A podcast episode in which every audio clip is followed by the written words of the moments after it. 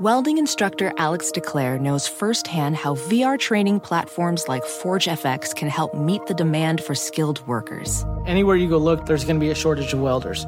VR training can help welding students learn the skills they need to begin and advance in their career. The beauty of virtual reality is it simulates that exact muscle memory that they need. Explore more stories like Alex's at meta.com slash metaverse impact.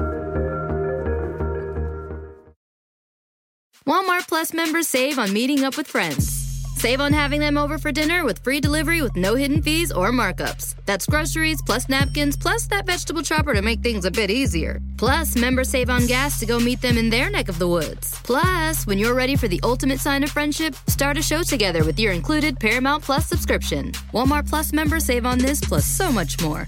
Start a 30-day free trial at walmartplus.com. Paramount Plus Essential Plan only. Separate registration required. See Walmart Plus terms and conditions. This program is sponsored by the Kavli Foundation based in Los Angeles, California. The Kavli Foundation is dedicated to advancing science for the benefit of humanity.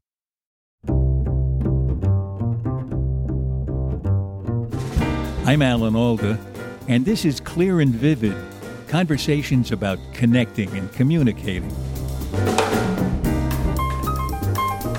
I feel the poem having a certain willfulness. Uh, the poem might take on a kind of whimsicality about where it's going. So the poem might want to go in a direction that you hadn't anticipated. And that really is the, the beginning of the real fun of poetry, is when the poem is shifting and uh, a little out of your control. Uh, it develops an intelligence um, along the way. Sometimes, if you're lucky, if it if not, it just ends up in the wastebasket. That's my friend Billy Collins, the poet. I love his poetry, and so do millions of other people. He was the U.S. Poet Laureate from 2001 to 2003. His poems are full of surprises, often making you trip over your expectations. Sometimes finding yourself thinking more deeply than you thought you would, and sometimes just laughing out loud. I wanted to know how he does it. This is really going to be fun for me because we've had a lot of different kinds of communication represented on the show, but we've never talked about poetry. And as far as I'm concerned, you're the guy to talk about poetry with. I'm your man. You know, I, I'd like to know how you answer a stupidly basic question. What makes a poem a poem? Well, um, the only surefire definition of a poem I've heard is by Henry Taylor, and he said a, a poem is an arrangement of lines whose length is determined by some principle other than the width of the page. In other words, the lines don't go out to the end of the page. That's how most people recognize, visually at least, that a poem is a poem. Uh, there are other de- many other definitions, but that one you, you can't take apart. I know um, Christopher Ricks said that um, in prose, you would have the phrase, uh, the silence of the green fields, right? In hmm. poetry, mm. you could have the phrase, the green silence of the fields. Ah. So that in poetry, silence can have colors. So there's a more of an imaginative freedom in poetry. And one more from Kenneth Koch, who uh, who also gave prose and poetry as a contrasting example. So he said uh, prose would be no dogs allowed on the beach. Poetry would be no dogs or logs allowed on the beach, no poodle, however trim, no dachshund unable to swim. in, in, in, that, you see that the words are enjoying the, the company of each other through rhyme and humor. Um, and, and, and I think that's another definition of poetry. The words are happy to be in each other's company in a way that they don't have to be in prose. Yeah, you often talk about words and poems as if they have consciousness. The poem starts to want to talk about this. The words like to be together. How does, how does that actually work in your brain? Do you actually experience the poem talking to you in some funny way, or are you being poetic when you say that? No, I feel the poem having uh, a certain willfulness or a certain. Uh, the poem might take on a kind of whimsicality about where it's going. I would say it's a little like you know holding the I forget what it's called the placket or something in the in a Ouija board. Mm. So you're holding it very lightly, and I tell uh, younger students to hold the pen lightly in a way because the the poem might be developing a sense of itself that you're not fully aware of. So the poem might want to go in a direction that you hadn't anticipated. And that really is the, the beginning of the real fun of poetry, is when the poem is shifting in, in uh, a little out of your control, and it has a, a way of uh, it, it, has an it develops an interest in itself that you're not even aware of. And you know, a lot of um, novelists or playwrights often make this claim that I don't uh, entirely believe, and that is that you know after the second chapter, the characters really took over, and I just kind of listened to the characters. I mean, I don't know if that's true or not, but a, a poem is not a character, but it does have a consciousness. Uh, it develops an intelligence um, along the way. Sometimes, if you're lucky, if it if not, it just ends up in the wastebasket. yeah. You're leaving the door open to your unconscious. Well, yeah, I think um, I think that's at play. Um, I I don't. I've never written poems about about my dreams, but I like to write in the morning when I'm closer to that state. Uh. I find the the mind is a kind of blank slate at that at that part of the day. But I think there's a negotiation that goes on between the poem and the and the and the poet. And especially if you're writing a formal poem. Now, my poems aren't that formal, but they have certain, I have certain, I've made certain formal decisions about the poem. One would be if maybe it comes in four line stanzas. Let's say I've mm-hmm. made that provisional decision. So now I've got to write clear sentences because I use the sentence, God help me. And um, I want to I want to make strong lines because a poem comes in lines, it occurs in lines information is paid out line by line. And now I've got to make four line stanzas. So I have kind of triple things going on, and I want to make sense if you want to add a fourth one. And um, often the poem will push back at you and tell you, well, you've this line's too long, or you need to finish the stanza before you did. At that point, some of the rules can be thrown out if the poem is willful enough. A really good example is haiku, which just has to be 17 syllables, usually five, seven, five. And if you don't, if you have six syllables, you'll feel this pushback from the haiku. Mm. The haiku has really no interest in it's. It's been around longer than you have, and will will be there long after you've gone. And so it just tells you it's five seven five. Charlie, you know, I just use use words like that. But but then you've got this pushback from the forum, and you, you can't just go ever, anywhere. And then this negotiation begins between you and the and the form, or you and the poem. And in informal poetry, I, think there's a that takes place at a more subtle level, perhaps.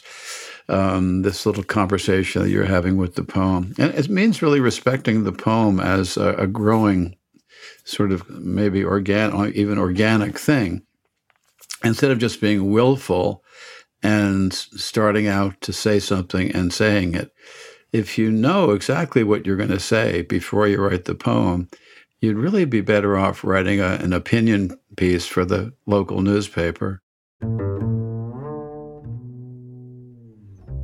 It sounds like you're talking about the difference between discovery and invention in a way, or or making something, uh, building an object, to where you know in advance what you're going to wind up with compared with finding out as you go along. Yeah, I think that's very important. Uh, you might say the difference between discovery and re- record, reporting. Uh, um, uh, just know, knowing what you're going to report and reporting it. Uh, I like to start out. Uh, one poet, William Matthews, said, "It's good to maintain the benefits of your ignorance for as long as possible about knowing where you're going, and then it makes the it makes the makes the writing of the poem much more interesting because the ending of the poem, particularly, is is the big discovery. You know, it's sort of what the poem is is leading to, but there are many discoveries that happen along the way." Um, many people have compared this to driving at night, where you have you know headlights that can show you a little bit of the way, enough to keep um, keep moving, but you can't see all the way to the end of the road. How do you react to the unusual turn it might take? Uh, well, with with uh, gratitude, probably, uh, and in that um, the poem is uh, surprising me. Uh, you know, it's it's it's pretty. Diff- it's hard to surprise yourself. You can't, you know, put your eye, uh, your hands over your eyes and say, "Guess who?"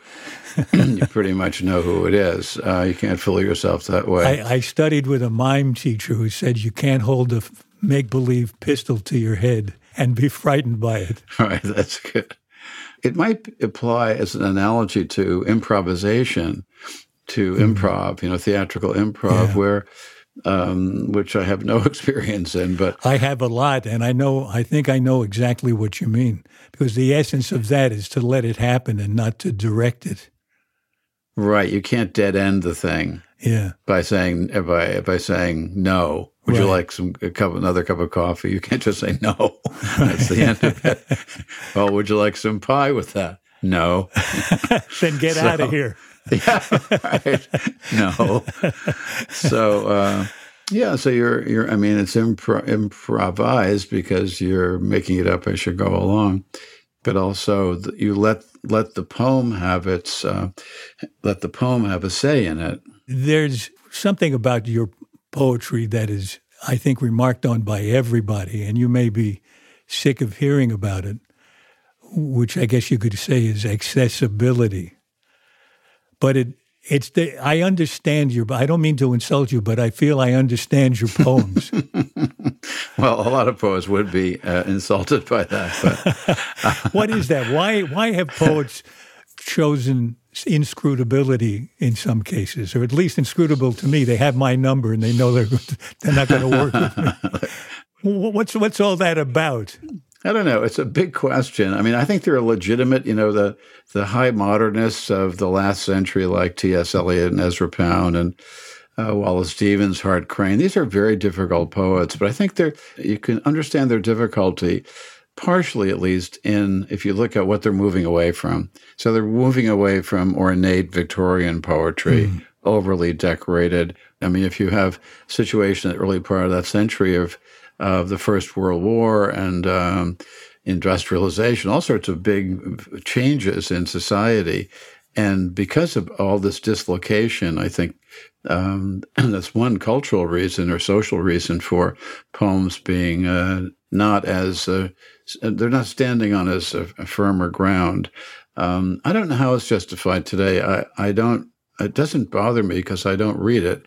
Um, if a poem doesn't show some interest in me, or sh- show um, act as if it's it does have a reader, in rather than just being an act of typewriting of, of some kind, um, I just don't bother to read it anymore. I mean, when I was in high school, when I started writing poetry, I didn't understand it either, but I, I really was in, enjoyed the suddenness of it and the fact that it just took place on one page. And also, I could see that when certain words were put together, they kind of gave off sparks, and I don't, I didn't know what was going on exactly, but I, I could, I had a sense of um, the excitement of, of, of language. But I knew two things about poetry: the poetry I was reading, and that is um, it was it was difficult to understand, um, but the poet was miserable, and uh, and so you just I left him in his misery. so when I was in high school, I was actually a pretty happy happy kid, and uh, but I wrote poems that were uh, that were uh, pretended to be mis- in which I pretended to be as miserable as possible, but um, but I discovered later through the through reading other poets uh, that clarity was really an option in, in poetry. And just because a poem is clear doesn't mean that it has that it doesn't have uh, some mysteriousness about it, or it, it, also doesn't mean just because a poem is funny that it does that it's not touching on a uh, a serious uh, human subject. What is the role of funny in a poem for, for you? Well, you know, I I think it's my father. You know, get back to, the, I mean, my father was a very funny guy. He was very he was a he was a wisecracker, and lots of lines and lots of jokes. and um, often wisecracking at a level of cruelty that was quite noticeable, especially behind the wheel. This really brought out uh, his wisecracking. Uh, very few motorists in his vicinity got away without some kind of disparaging comment. And uh, and he was also a practical joker. And um, I'll tell you if if we have time here. Yeah, well, I'd like to his, hear his his famous practical joke. Well, he worked uh, downtown in Wall Street. He, he was in a, a, big insurance company that took insurance business uh, and took it over to Lloyd's of London, kind of thing. Um, but he, there was one guy he didn't like in the office, probably several of them, but he picked out this one guy. And um, of course, everyone wore hats back then, uh, as you remember. You know, and yeah. it was back in the in the 1950s. So one day, uh, he went into the cloakroom and he, he, took out this guy's, snuck this guy's hat out of the cloakroom, and he took it down to the store and he bought two identical hats, one an eighth of a size bigger and one an eighth of a size smaller.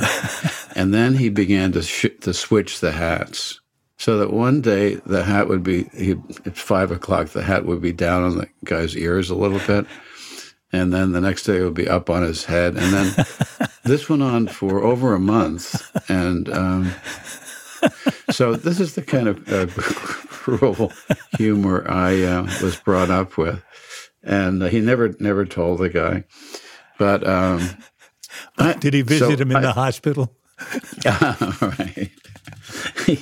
um, I don't know the role of the role of humor is. I mean, it, it's it's one way to disarm the reader if you if you cause an involuntary reaction, which is laughter or amusement. Mm. Um, it uh, I, am not thinking in this kind of calculating way as I write, but it does have the effect of softening up the reader or making the reader a little more pliable uh, later on in the poem when the poem might get more serious.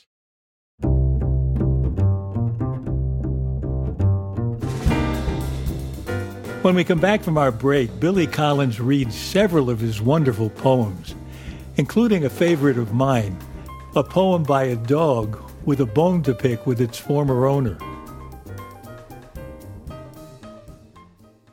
This program is sponsored by the Kavli Foundation, dedicated to advancing science for the benefit of humanity. The Foundation's mission is to stimulate scientific research in astrophysics, theoretical physics, nanoscience, and neuroscience, to strengthen the relationship between science and society, and to honor scientific discoveries with the Kavli Prize. Welding instructor Alex DeClaire knows VR training platforms like Forge FX help students master their skills. There's a big learning curve with welding. Virtual reality simulates that exact muscle memory that they need. Learn more at meta.com slash metaverse impact. Walmart Plus members save on meeting up with friends. Save on having them over for dinner with free delivery with no hidden fees or markups. That's groceries plus napkins plus that vegetable chopper to make things a bit easier. Plus, members save on gas to go meet them in their neck of the woods. Plus, when you're ready for the ultimate sign of friendship, start a show together with your included Paramount Plus subscription. Walmart Plus members save on this plus so much more. Start a 30-day free trial at walmartplus.com. Paramount Plus essential plan only. Separate registration required. See Walmart Plus terms and conditions. This is clear and vivid, and now back to my conversation with the poet Billy Collins. You pay real attention to the reader, I I gather. It's you don't you don't let the reader sink or swim. You you're with them, thinking along with them as the poem occurs to you. I, I get that impression anyway. Well, I want the I want the company of the reader. I mean, writing poetry is lonely enough, uh, to be it's solitary enough. Uh, without a reader. So I like to, to, put the reader kind of in the sidecar and make sure the reader is with me. And I do that by checking my sentences, like going back and um, at, at, a very regular intervals and reading what I just yeah, wrote yeah. as if I wasn't me. Now, that's something that um, younger writers have a problem with because it, the, their poetry is over, overly ego driven. So they can't uh, stop the the running of the ego. But if you think of a reader, um, it's an act of courtesy to stop every once in a while, as you would in conversation, and uh, see if the reader's still with you. I think your ability to pay attention to the reader and to allow your allow your poem to woo them a little bit with humor is so clear in your reading to an audience, especially for me, the poem called "The Revenant," where a dog comes back from the dead and talks to his owner. I just love the experience of hearing you communicate with a live audience. Can I? Do you mind if I play a recording of that now? I am the dog you put to sleep, as you like to call the needle of oblivion. Come back to tell you this simple thing I never liked you. when I licked your face, I thought of biting off your nose. When I watched you toweling yourself dry, I wanted to leap and unman you with a snap. I resented the way you moved, your lack of animal grace, the way you would sit in a chair to eat, a napkin in your lap, a knife in your hand. I would have run away, but I was too weak. A trick you taught me while I was learning to sit and heel, and greatest of insults, shake hands without a hand. I admit the sight of the leash would excite me, but only because it meant I was about to smell things you had never touched. you do not want to believe this, but I have no reason to lie. I hated the car, hated the rubber toys, disliked your friends, and worse, your relatives. The jingling of my tags drove me mad. You always scratched me in the wrong place. All I ever wanted from you was water and food in my, my metal bowls. While you slept, I watched you breathe as the moon rose in the sky. It took all of my strength not to raise my head and howl. Now I am free of the collar, free of the yellow raincoat, monogram sweater, the absurdity of your lawn. And that is all you need to know about this place, except what you're already supposed and are glad it did not happen sooner, that everyone here can read and write. the dogs in poetry, the cats and all the others in prose.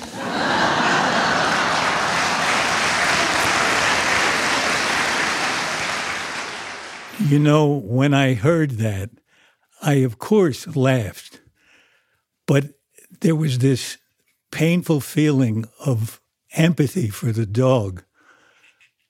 I could feel the dog from the dog's point of view. It was a wonderful combination and the wonderful turn the, the, the, poem takes at the end. Well, that was a very responsive audience. I'll tell you, if I had like an audience like that every time they were laughing at every after every stanza. Isn't it a wonderful feeling when that you can share your sense of humor with well, people who you should know. I think it's it's addictive. It's someone um, this, this, editor uh, Don and poet Don Paterson said that you don't um, become too addicted to that because you'll you'll become an applause monkey. because it does have an addictive quality. But yeah, I hope. Um, I mean, as you say, there's some poignancy in there. Uh, you feel you feel a little sympathy for the dog because the dog seems even more isolated than than we think of another species being. Um, one of my favorite my favorite line in there, we're going to talk about my favorites, is uh, the absurdity of your lawn. I just think I could picture the dog watching this guy mowing his lawn and weeding and stuff, and just thinking of it as a place to uh, go to the bathroom. Maybe I don't know, but I, I, I, it made me stop and think. I kept seeing the lawn, and yeah. I kept thinking, what does the dog hate about the lawn? And I started to hate the lawn along with the yeah. dog. I've had, I've, had, I've had, to reassure some of these some readers that the, their their dog obviously loves them, but they worry after hearing that. So I'd like to hear some more. Well, um, let me read a poem um, from uh, my latest book is called Whale Day. And so here's another poem about a dog to make a little transition here. It's called, uh, the title is Walking My 75 Year Old Dog. She's painfully slow, so I often have to stop and wait while she examines some roadside weeds as if she were reading the biography of a famous dog. And she's not a pretty sight anymore, dragging one of her hind legs, her coat too matted to brush or comb, and a snout white as a marshmallow. We usually walk down a disused road that runs along the edge of a lake whose surface trembles in a high wind and is slow to ice over as the months grow cold. We don't walk very far before she sits down on her worn haunches and looks up at me with her rheumy eyes. Then it's time to carry her back to the car. Just thinking about the honesty in her eyes, I realize I should tell you she's not really 75. She's 14. I guess I was trying to appeal to your sense of the bizarre, the curiosities of the sideshow. I mean, who really cares about another person's dog? Everything else I've said is true, except the part about her being 14. I mean, she's old, but not that old, and it's not polite to divulge the true age of a lady. So it's very, it's a very sentimental subject. This you know, having a, an elderly dog, but I try to lighten it up with the with the title that the dog is seventy five years old, and then that you're um, it's it, I'm really playing with the um, the the unreliability of the narrator. You know, he, he says I you know, I I just said that to get your attention, and she's really 14. I'm being honest with you now. And then at the end, he says, "I can't tell you how old she is because it's not nice." I'm laughing at my own stuff, which is not a good thing. Uh, you had me again with, the, with when you picked up the dog and you referred to the eyes. I was in contact in that moment with the dog's eyes, good, which, uh, good. which releases the the love hormone. Um, I can read another poem that's not about a dog. This one is in also in the same book, Whale Day, and it's a it's a it, it, this is interesting because to me at least, I started out uh, um, in the the middle of the poem. Um, the poem wanted to be a sonnet. Don't ask me why, but the poem was giving off sonnet like uh, wishes and urges. So I said to the poem, Well, I'm not going to go back and rewrite the whole thing, but I'll, from this point on, I will make it sonnet, as sonnet like as possible. And it's called Sleeping on My Side. Every night, no matter where I am, when I lie down, I turn my back on half the world. At home, it's the East I ignore, with its theaters and silverware, as I face the adventurous West. But when I'm out on the road in some hotel's room 213 or 402, I could be pointed anywhere, yet I hardly care as long as you are there, facing the other way. So we are defended in all degrees, and my left ear is pressing down as if listening for hoofbeats in the ground. How did you know that it wanted to be a sonnet? And how did you respond to that? Um, well, it beca- I think it was because it became a love poem. I think at that line, I could be pointed anywhere, but yet I hardly care as long as you are there. And so, the fact that the uh, the beloved is uh, or the bedmate is is introduced here, I thought that, and I I tried to. I mean, I ended it with uh, a kind of closing couplet and my left ear is pressing down as if listening for hoofbeats in the ground. And that kind of closed it off there. I guess that was the the thing. I really wrote this because I'd read two poems by Elizabeth Bishop. Uh, one of them was called Sleeping on the Ceiling, and the other one was called Sleeping Standing Up. And I thought I would add a note of realism um, to sleeping on my side. That's how it got started. A lot of quite a few poems of mine um, have their beginnings in other other poems. Uh, what about endings? You have some very interesting thoughts, I think, on how a poem should end. For me, I always think the poem is going somewhere. I think it's traveling somewhere. I think it's it's making progress. In other words, it's not just um, kind of watercolors, you know. And the ending is uh, some kind of arrival point. It, it's a point where I want to give the impression that I don't have anything more to say, and I want to make the reader feel that uh, the reader doesn't need to anymore.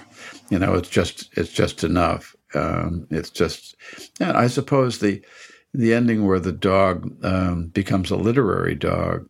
Everyone here can read and write. Well, that opens a whole other thing as the poem is about to end, and then the close the closer as dogs write in poetry. Everybody else, from you know cats to rhinoceri or whatever, right, they write in prose. So the the dog suddenly becomes um, claims some a high cultural ground by, by being a poet. I can give you an example of a, a, a poem in which someone, a person, really rides to the rescue at the end, becomes the ending of the poem. And um, I don't know how else I would have ended it, but um, it's it, the poem is called "The Trouble with Poetry." The trouble with poetry, I realized as I walked along a beach one night, cold Florida sand under my bare feet, a show of stars in the sky. The trouble with poetry is that it encourages the writing of more poetry, more guppies crowding the fish tank, more baby rab- rabbits hopping out of their mothers into the dewy grass.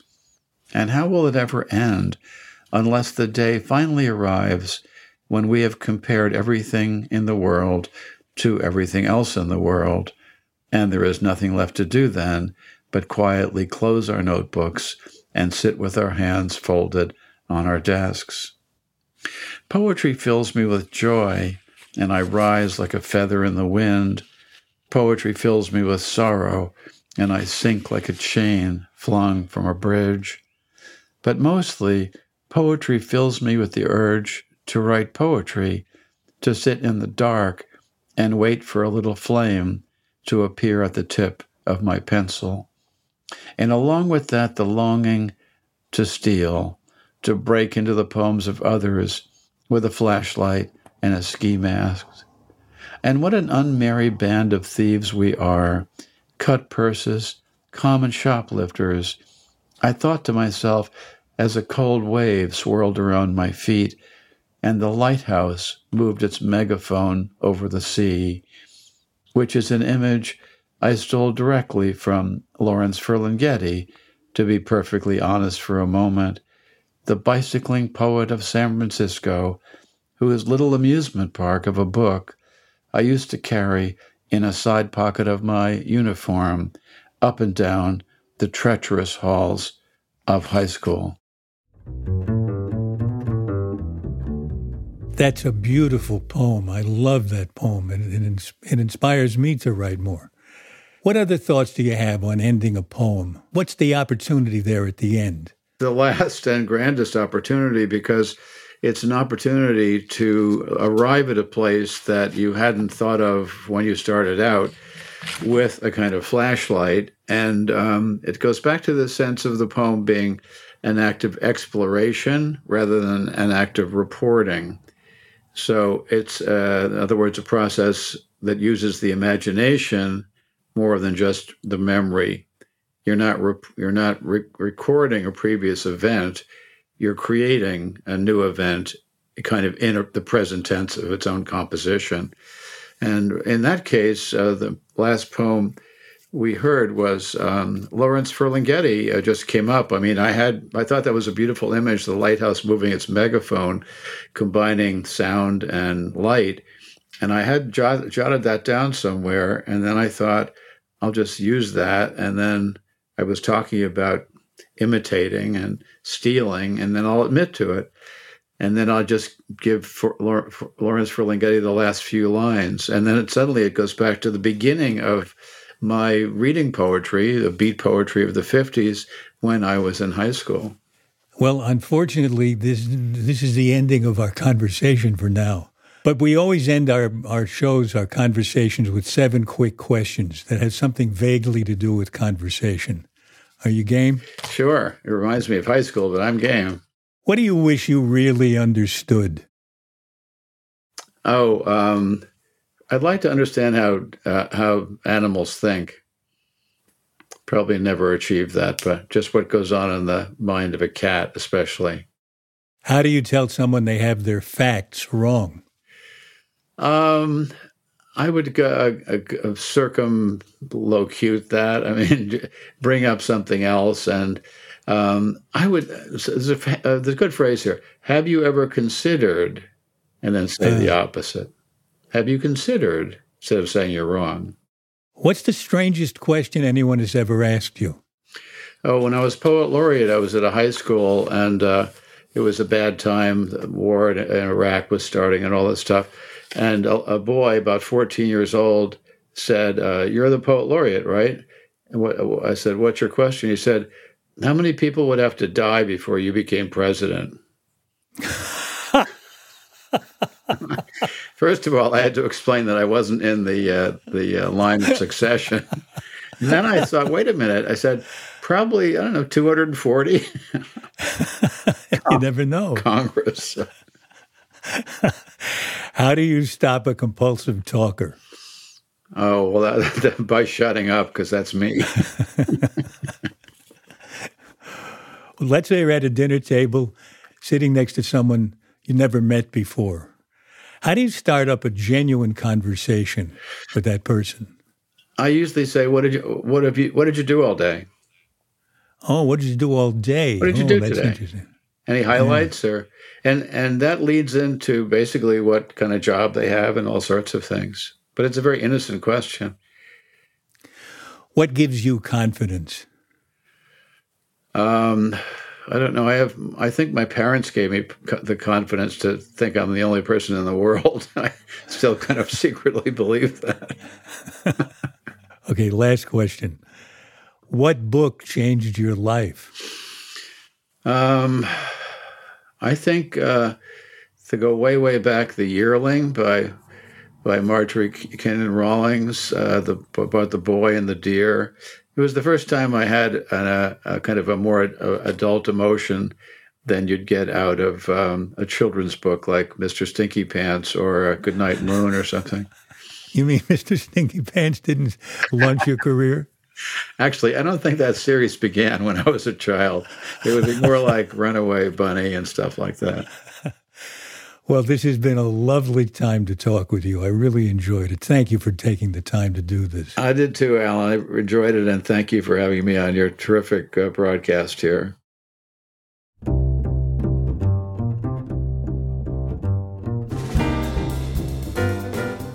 This has been clear and vivid. At least I hope so. My thanks to the Kavli Foundation for sponsoring this episode. The Kavli Foundation is dedicated to advancing science for the benefit of humanity.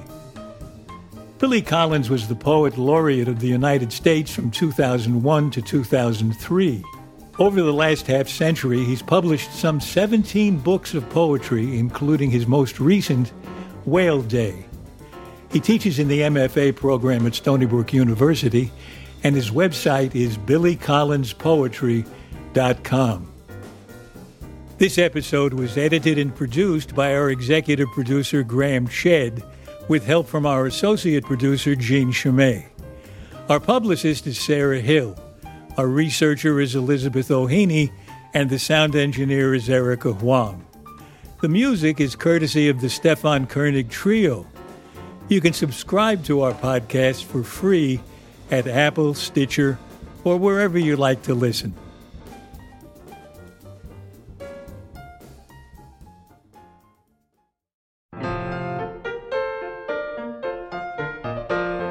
Next in our series of conversations, I talk with Hope Jahren in a return visit.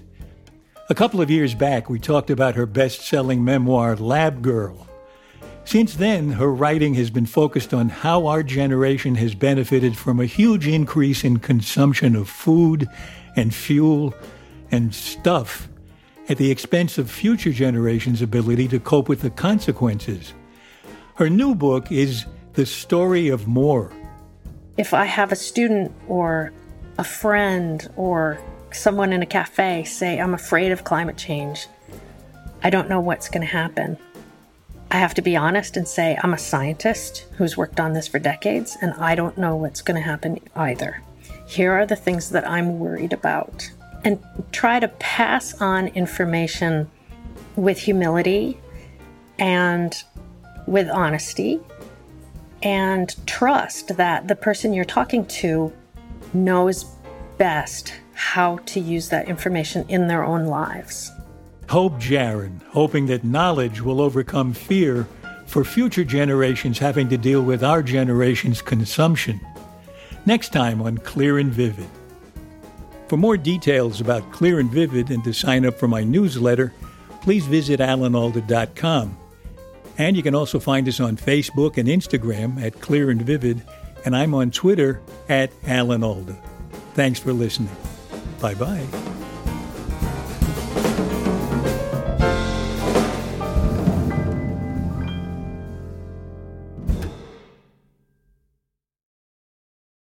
Reese's peanut butter cups are the greatest, but let me play devil's advocate here. Let's see. So, no, that's a good thing. Uh, that's definitely not a problem. Uh, Reese's, you did it. You stumped this charming devil. You can make money the hard way becoming a bullfighter, or save money the easy way with Xfinity Mobile. It sure beats making money as a human cannonball. Now through March 21st, learn how existing Xfinity customers can get a free line of unlimited intro for a year when they buy one unlimited line. That's hundreds of dollars in savings on your wireless bill. Visit XfinityMobile.com today. Restrictions apply. Xfinity Mobile requires Xfinity Internet. Reduced speeds after 20 gigabytes of usage per line. Data thresholds may vary. Rack your look for spring at Nordstrom Rack and save up to 60% on brands you love. Rag & Bone, Vince, Marc Jacobs, Adidas, Joe's, and more. Great brands, great prices every day at Nordstrom Rack. Score new dresses, denim, sandals, designer bags, and sunglasses, plus updates for the family and home. Get your spring on for less, up to 60% less, today at your Nordstrom Rack store. What will you find?